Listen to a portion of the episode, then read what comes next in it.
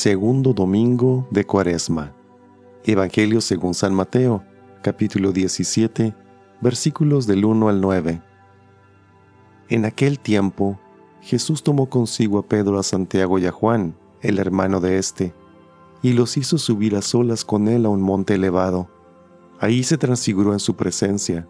Su rostro se puso resplandeciente como el sol, y sus vestiduras se volvieron blancas como la nieve.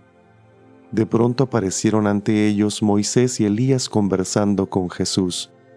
Entonces Pedro le dijo a Jesús, Señor, qué bueno sería quedarnos aquí. Si quieres, haremos aquí tres chozas, una para ti, otra para Moisés y otra para Elías. Cuando aún estaba hablando, una nube luminosa los cubrió, y de ella salió una voz que decía, Este es mi Hijo muy amado, en quien tengo puestas mis complacencias escúchenlo. Al oír esto los discípulos cayeron rostro en tierra, llenos de un gran temor. Jesús se acercó a ellos, los tomó y les dijo, Levántense y no teman. Alzando entonces los ojos, ya no vieron a nadie más que a Jesús. Mientras bajaban del monte, Jesús les ordenó no le cuenten a nadie lo que han visto hasta que el Hijo del Hombre haya resucitado entre los muertos. Palabra del Señor.